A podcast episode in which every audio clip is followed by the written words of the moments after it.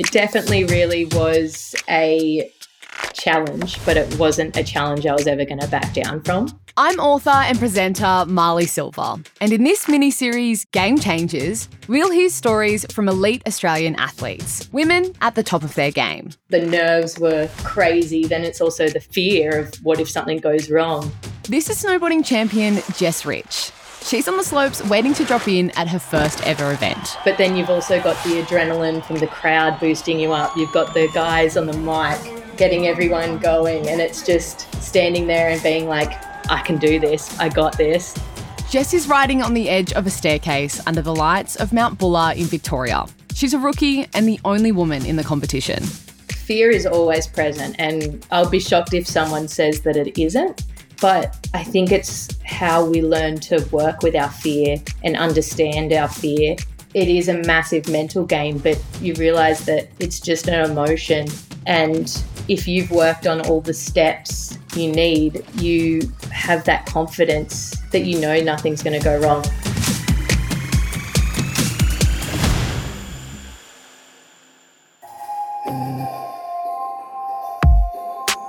Had to contend with fear and push past her comfort zone throughout her whole career. In part because Jess didn't grow up in the snow. She grew up on the northern beaches of Sydney. She never dreamed she'd one day compete as a snowboarder at the 2018 Winter Olympics in Pyeongchang, South Korea. Being a snowboarder is the best thing in the world. You know, you get to wake up, you get to go out, and you just get to go and have the most fun. And I just was like, oh my God, I did it. After all of this hard work and all of this stuff that was thrown in front of me, I got here and I'm about to drop in at the Olympics. Growing up, becoming a professional snowboarder wasn't exactly on the cards. My dream growing up was to be a professional surfer, although like I wasn't very good at surfing. But I didn't even really know anything about the snow until I was probably like 15 or 16. It's funny because I grew up in Cronulla. I still live there now. And I think every kid who grew up near the beach wanted to be a surfer at some point. I was rubbish um, as well, but I still wanted to be Layne Beachley. So I totally hear you there. Blue Crush was my favorite movie. I don't know if you've seen it, but it was uh, about three female surfers, and I just watched it on repeat my whole childhood. And that's where I kind of got the, the dream from just watching that movie over and over again.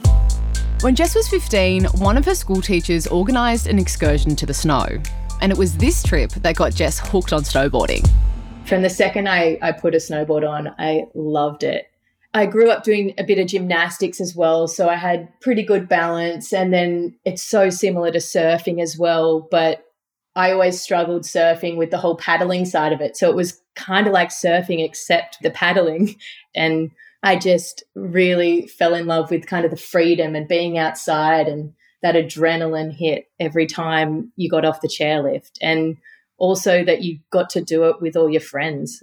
And getting up on the board the first time, were you naturally really good at it or did you have to work on that? I definitely wouldn't say I was good at it. I definitely picked it up quickly in terms of being able to get on my feet and make my way down a run. But within that trip, I broke my wrist, so I definitely wasn't good. but um, I, I picked it up pretty quickly, and I was determined to kind of master it. Soon, an opportunity came along that not only helped Jess master her skills, but also set her on the path to become a world class athlete. I was coming up to the end of school, and it's that decision, you know, after you graduate do I go straight to uni? What do I do? People are taking gap years or going overseas. And I, I had to think about it and I just wasn't ready to go to uni and I wasn't sure what I wanted to do. And an opportunity came up to go to Canada and do a snowboard camp over there. And instantly I was like, that's what I want to do. I want to travel and I want to snowboard. How cool is that to be able to do that at 17? And so as soon as I graduated high school, two months later, I was over in Canada. It's almost a rite of passage for Aussies who love the snow to go over to Canada. And, you know, I've had that experience over there where there's a lot of similarities in the culture. I think that's why it's such a nice fit. What was the experience like for you? There's so many Australians. Now, like thinking back, it's it's quite funny. It was I'd say there was probably more Australians in um, Whistler than there was Canadians it was, I think, a really great thing for me to do just coming out of school, a great way to kind of meet new people, see the world, learn new things, but with people that had the same interests and the passion for snowboarding like I did. It was just so cool to be able to kind of, you'd wake up and be like, how can I have the most fun today? And that's what we'd all go and do. After Canada, Jess came home as a certified snowboarding instructor and made her way to Mount Buller in Victoria. And it was there, while teaching in Buller, that she witnessed one of the most famous snowboarding events in the country the Cattleman's Rail Jam. Any Australian snowboarder knows about this event.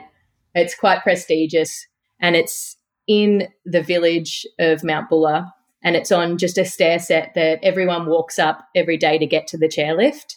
I remember my first season watching all of these guys hitting this rail in this event. It was at night, it was under lights, and there was just a massive crowd of people cheering for all these people hitting this rail. And watching that made me so excited. And I knew that that's what I wanted to do. Yeah, watching that, I was like, I'm going to be in this event next year. And that's kind of when I got my head around kind of starting to compete. So, for us uh, snowboarding noobs like myself, can you describe what is a rail jam? What does that competition actually look like?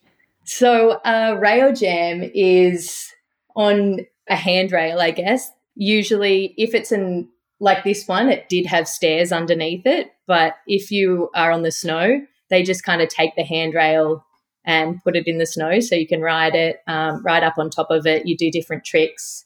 So this one is known for being quite an aggressive handrail at Cattleman's Rail Jam because it's just definitely quite skinny, quite steep, and it's quite quick. You have to really be in control. And then the landing when you come off the rail is always really quite firm ice. So you really want to be on top of your board, otherwise, you can get, I guess, injured. As a young gun, the following year, Jess signed up to compete, and she certainly made an entrance. I got smoked. I, I uh, fell down a lot. I, I, broke my snowboard. I rolled down the stairs. I landed like on my butt so many times, but I'm just really proud. Thinking back, I didn't give up because I had that one trick that I wanted to to land, which was called a front blunt 270 out, and I just kept going I don't know how. I just kept going until I landed it and I ended up landing it. And it was that feeling there of succeeding, I guess, doing what you set out to do that is kind of addictive. I was the only girl in it. And I just went out there, I guess, with something to prove that I could do this. And yeah, that's, I guess, what kept me going. While Jess didn't win that night, her attitude did catch the attention of a global snowboarding name, I remember I was walking back up the stairs, just so like chuffed with myself that I did it and that I competed. And a guy approached me and he was like, How do you feel about riding for Nitro, which is a snowboard brand? And I couldn't believe it. I was just like, No way. I am going to be a sponsored snowboarder. And instantly I was like, That sounds so awesome. I'm in. Let's do it. Wow. How did you go from being that 18 year old Jess who's got this first taste of a sponsor and just had this first big competition to eventually ending up at the Olympics?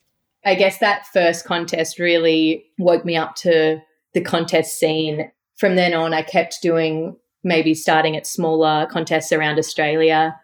And I started doing pretty well in them. And I wasn't doing it for any other reason than I just loved the feeling of being in a contest, being under pressure, and having to land tricks. And that's, I guess, that kind of became a little bit of an addiction. And after a few good results, I decided to enter into an event that we no longer have, but it was called the Aspen Open. And that event was open to the public, but it was on the X Games course. So just after the X Games, they had the Aspen Open. And I went into that contest just because I still was so far from being, you know, the women I looked up to then, like Torah Bright, Jamie Anderson, Kjersti Buaas, all these women, they were like my idols. And I was like, if they can ride this very course, I want to see if I can do it. Jess won the Aspen Open and began hunting down more open contests around the world. And it wasn't long before the invites started rolling in for bigger events, including the World Cup. That's where Jess found herself competing alongside the women she most looked up to, including Australia's most successful Winter Olympian, Torah Bright. A moment that really stands out for me was meeting Torah. And, uh, you know, everyone knows Torah, the Olympic gold medalist. She was doing it before most women. She's always been pushing the field. And I remember idolizing her so much. And then I ended up meeting her and it was so funny. I was like, she's just a human being because you you just see them they seem so big and and powerful and just then you see them in person you're like oh my gosh you're just a human being and so nice. And she's now a great friend of mine and uh, along with all of the other girls I looked up to meeting them in person just so friendly so willing to help. And then when I realized I just was competing against these women that's when I was like whoa I've done it. Like I've made it onto this this stage that I'm competing against my idols. Yeah, that must be so surreal. Yeah, it definitely is surreal. So, you know, you're doing all these competitions, and I guess one that a lot more of the world and people who don't usually um, watch snowboarding do tune into is, of course, the Olympics. So, you are getting ready to compete at Pyeongchang in 2018, and two weeks out, you tear your ACL, which, I mean, what horrible, horrible luck. But how did that happen? Yeah, so that was absolutely devastating for me. The Olympics is something that it's not just, it doesn't happen in a few months. That's years and years of preparation that go into getting to the Olympics. I think a lot of people don't realize that actually just getting to the Olympics is huge. And once you're there, you're like, I can kind of take a, a step back and now I just focus on doing my best. But yeah, so I had been working so hard for so long and I was feeling so good. And I was riding Keystone, which is in Colorado, with my good friend Russ. And we were just having so much fun. I think it was like our fifth day in a row of riding like hours and hours every day. And I was just doing a trick that I'd been doing for ages. And I guess I was tired and I landed on my feet and I heard a pop and I was like, oh no. I rode out to the next jump, still snowboarding, didn't fall or anything. And I was like, that's it. And I think it's a well known kind of thing in the snowboarding world because it happens so often is when you hear that pop, you know, it's your ACL. There's kind of nothing else it can be. And so yeah, we ended up grabbing our stuff and riding down to the medical center at the bottom of Keystone. And that's where I got kind of the confirmation that it was done. And my heart just dropped. And I, it's almost like my dreams are over. But I ended up getting back to Australia pretty quickly and just doing a really intense training regime and pushing through and ended up still being able to ride. How did it end up affecting your performance at the Olympics? It definitely did affect my performance, but not as much as I thought it would. I think the most important thing with an injury like that is confidence. And so a lot of it was working on my confidence with the leg, knowing that I would be okay. If I landed heavy, I could support myself. And I had that going over I had responses from surgeons saying that, yes, they think I can do it. And I had physios that also were telling me that, yeah, you can do this, you've got the strength. And that kind of just built my own confidence because the drive was there and then the confidence was there. So going over to Pyeongchang, I then had to do a few days on snow before the contest because I didn't know how I was going to snowboard. So I ended up going with a few of the team physios that were legends and just really supported me through there. And I had so much tape on my knee that like I could barely bend my leg. But then I had a knee brace on top of that.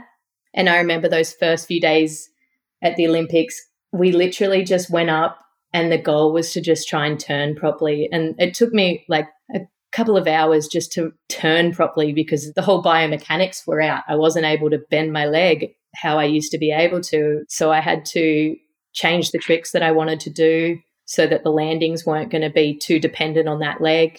The hardest part at the Olympics, I think, was having to climb all of the stairs from the bottom of the jump to the top of the jump. That hurt my knee more than the actual snowboarding. Not being able to walk up the stairs without pain, but competing in the Olympics anyway, that's the sort of conviction elite athletes know too well.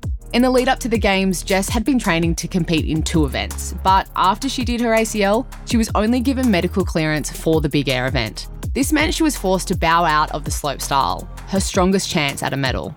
But, you know, I was like, I still am at the Olympics and I'm able to compete. And I remember it's it's super corny, but I made this playlist of all these like upbeat songs that were super I don't know, motivational. And I just remember when I was just about to drop in for my first run in the big air, and I it, the song came on, and it was called like "You Belong Here" or something, and that just played really loud in my ears, and I just was like, "Oh my god, I did it!" After all of this hard work and all of this stuff that was thrown in front of me, I got here, and I'm about to drop in at the Olympics. Jess missed out on a medal. She came 13th but she landed her runs, and considering the circumstances, she says it's more than she ever could have hoped for. And just like the song, she says it was the first moment she felt like she truly belonged in the sport.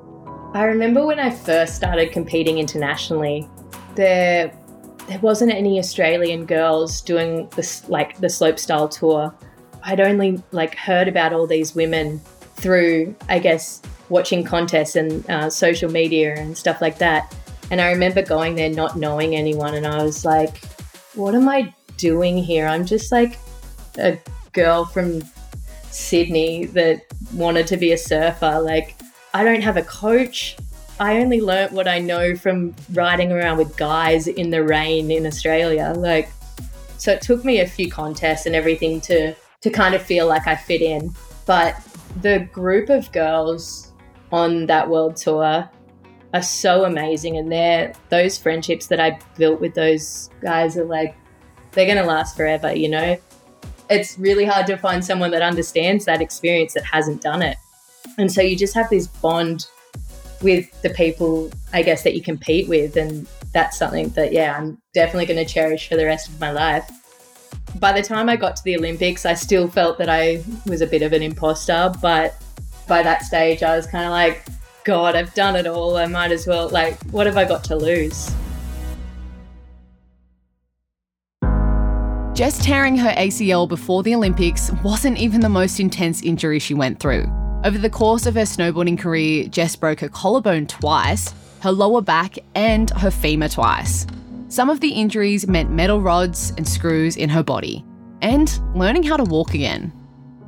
You get to a certain level you know the risks and you know with certain tricks come certain risks and certain even certain jumps certain rails you know they're riskier than others and you just kind of have to weigh up the benefit versus what could go wrong and most of the time that works out but every once in a while yeah you you do get injured and it sucks it's so common there's always someone getting hurt and it's crazy that we get these injuries like, I remember when I broke my femur, I didn't even cry when it actually happened. I was just like, went into, I guess, emergency mode and I was just like, okay, uh, something's really wrong.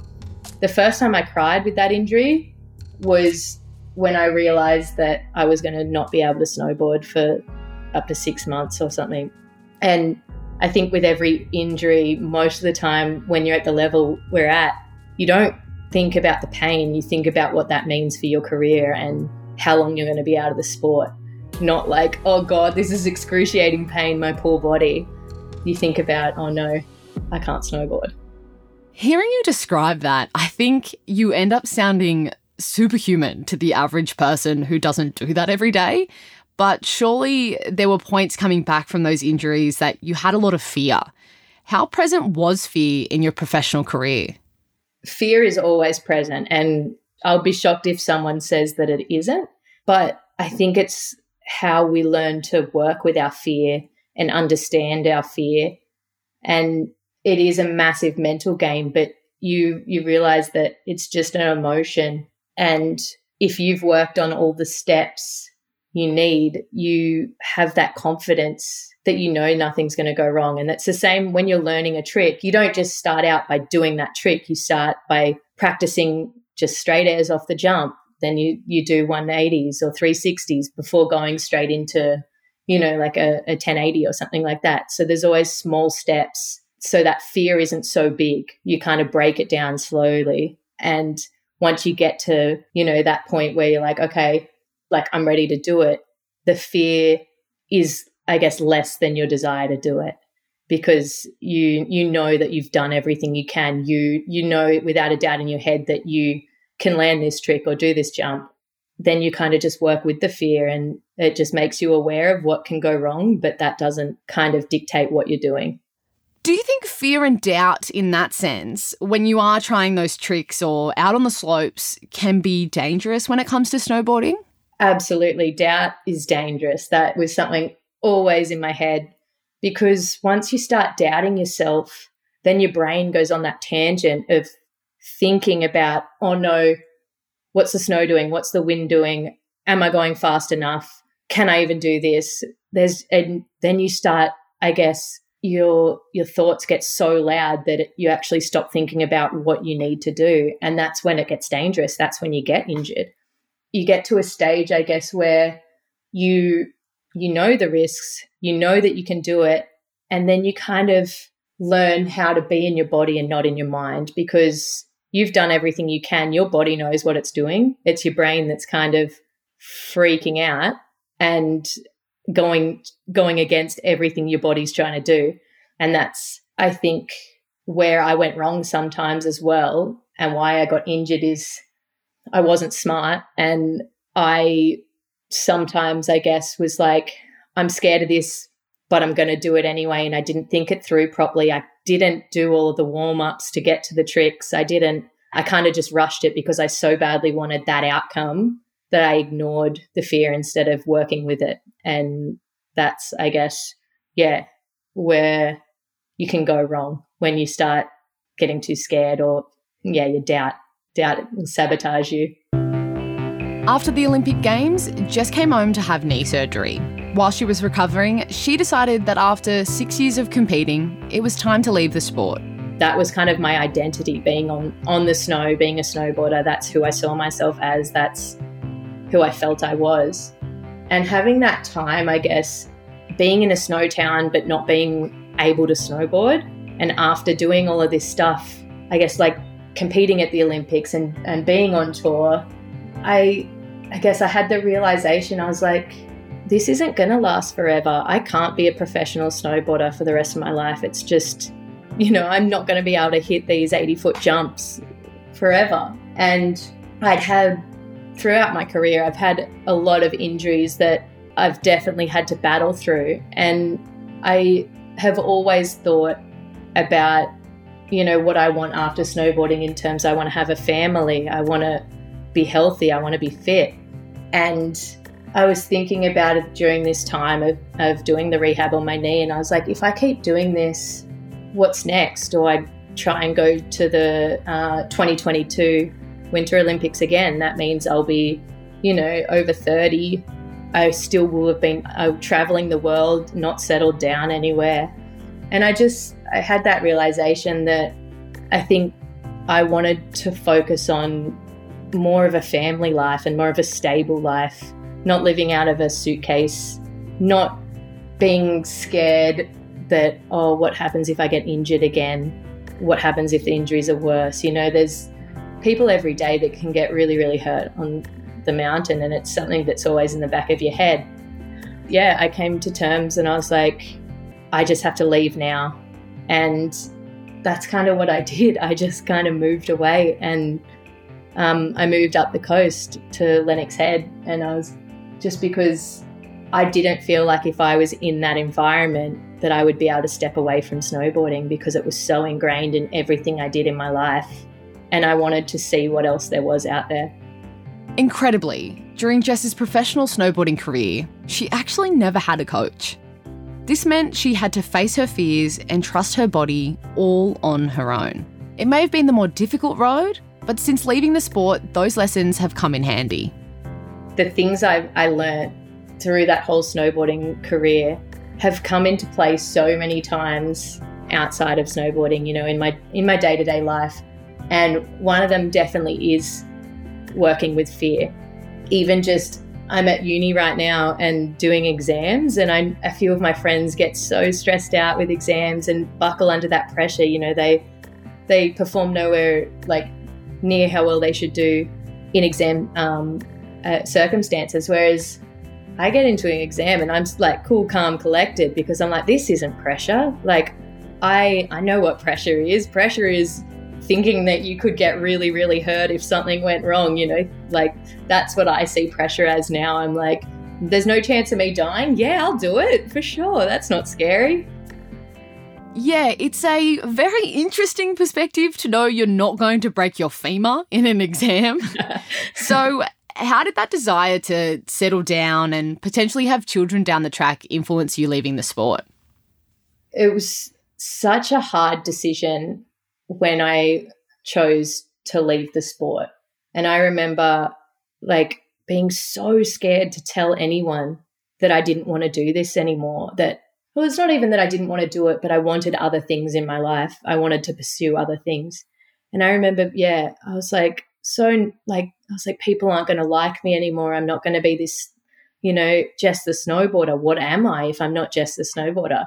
And I I came to the realization that it wasn't sustainable for me. And if I did want to have a family and have a, a relationship that I could be around in, you know, I was in a relationship for a really long time and I spent most of my time away because I was pursuing what I wanted. And I started to feel that that was just unfair, you know, that's not also sustainable if I wanted a family. You need to be there, you need to grow together. And I just, yeah, even just like simple things like getting injured all the time is that lowering my my chances of being able to have a kid?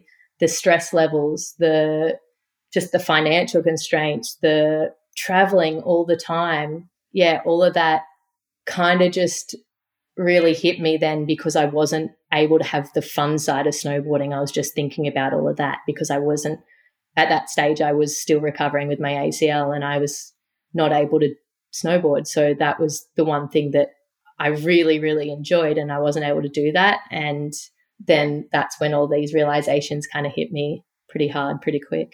Do you miss snowboarding? I miss it every day. Every day. And the funny thing is, like, I moved up here to get away from snowboarding and I got a job in a restaurant, and literally everyone in that restaurant had done seasons at Thredbo or Perisher. That's how they met. They love snowboarding but yeah, it's just that is such a big part of my life and it brings me so much joy. It, like even still, I went down last season, I went down to the snow and I actually thought before I got there, I was like, I wonder how I'm going to feel being there. And I, as soon as I strapped in and I got on the snow, like you couldn't wipe the smile off my face. And that, I guess, told me a lot. I was like, no, you still, you really love snowboarding. It's just that everything else about it wasn't working. You know what I mean? It's like, I don't think I'm ever not going to love it. And ev- like, yeah, every day I am like, oh, I want to go snowboarding. I look through my friends on Instagram snowboarding and I'm, I'm jealous. I'm like, damn, should I just like buy a flight to New Zealand and go snowboarding? And then, so yeah, I, I don't think that passion is ever going to die. Am I right in saying then that the shift for you was going from Jess the snowboarder to Jess who loves snowboarding and wants to do other things? And then that took the pressure off for you? 100%. That's exactly what it was. I couldn't identify as anything else other than Jess the snowboarder. And I think that's on nobody else but myself. I had I'd done it for so long I didn't know what else I was. It was how I identified myself. It was what I did, what I loved. Ev- like every moment I was working towards something to do with snowboarding. And so that's why I, I knew as well that I had to get out of it because I didn't know what I was without it. And then um, leaving it and realizing I am a person that enjoys so many other things as well and has so many other interests, I've realized, yeah, I'm Jess who loves to snowboard, not just Jess the snowboarder. Looking back on your career now, what comes up for you? I feel just so lucky that I got to wake up. It was 10 years of back to back seasons that I did, and I got to wake up every day and be like, how am I going to have the most fun today?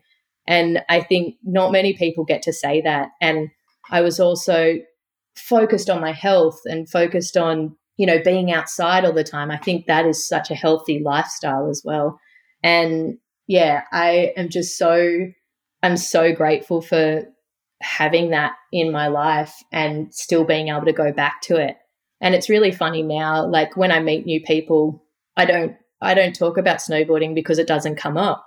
We talk about, you know, what's going on around here. And it's really funny that it's usually a few times after meeting someone that they find out that I was a snowboarder and went to the Olympics, and people are like, oh my God, you're an Olympian? And it's so funny because I guess when, yeah, when I was a snowboarder, just that was just what I was doing. It wasn't, even the Olympics wasn't that crazy because I went to the Olympics with all of my friends, you know? So it didn't feel like it was that big of a deal because everyone else did it. Everyone else I know was also an Olympian.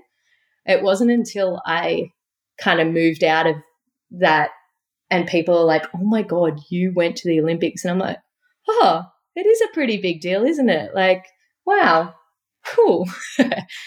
That's like the best fun fact. If especially in uni classes where you have to share a fun fact as you go around the room, it probably feels weird to say something like that, but you would absolutely win.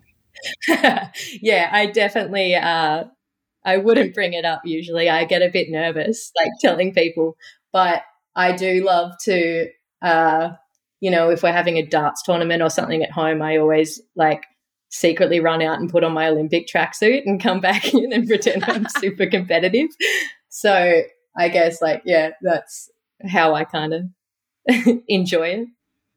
So if you could sum up your experiences as a professional snowboarder, how would you? Being a snowboarder is the best thing in the world. You know, you get to wake up, you get to go out and you just get to go and have the most fun. Literally, that is your goal every day is to go and do what makes you happy. And I think that having that in my life for so long, I guess that would kind of summarize it would be like I was so happy and having so much fun. And I'd like to think that people could see that in my snowboarding and, and thinking back at at the stuff I've done, if they saw me, they'd be like, wow, she's having a good time. I think that would be like how I'd want someone to summarize my career, I guess. Yeah, I think that sport has an amazing way of bringing a lot of people together with common interests, doing something that makes you happy. And I'm just so grateful that I got to spend so many years of my life doing something with so many great people that brought us all so much happiness. These days, Jess says life is pretty cruisy. Between studying a Bachelor of Health Science with a major in naturopathy and clinical nutrition, you can find her down at the beach surfing with her two dogs. Lennox Head is a long way from Pyeongchang. But it's clear, chatting with Jess, that whatever path she chooses in life, her Olympian drive will always be there. In the next episode of this mini series, Game Changers, we're speaking with Rhiannon Iffland. When you hit the water, everything just goes silent, and then you realize I overcame that fear, and that felt amazing. I'm Marlee Silva, your host, and this is Beyond the Ordinary, a Red Bull podcast. Follow us on Spotify, Apple Podcasts, or wherever you get your podcasts. You can discover more about Game Changers at redbull.com forward slash game changers.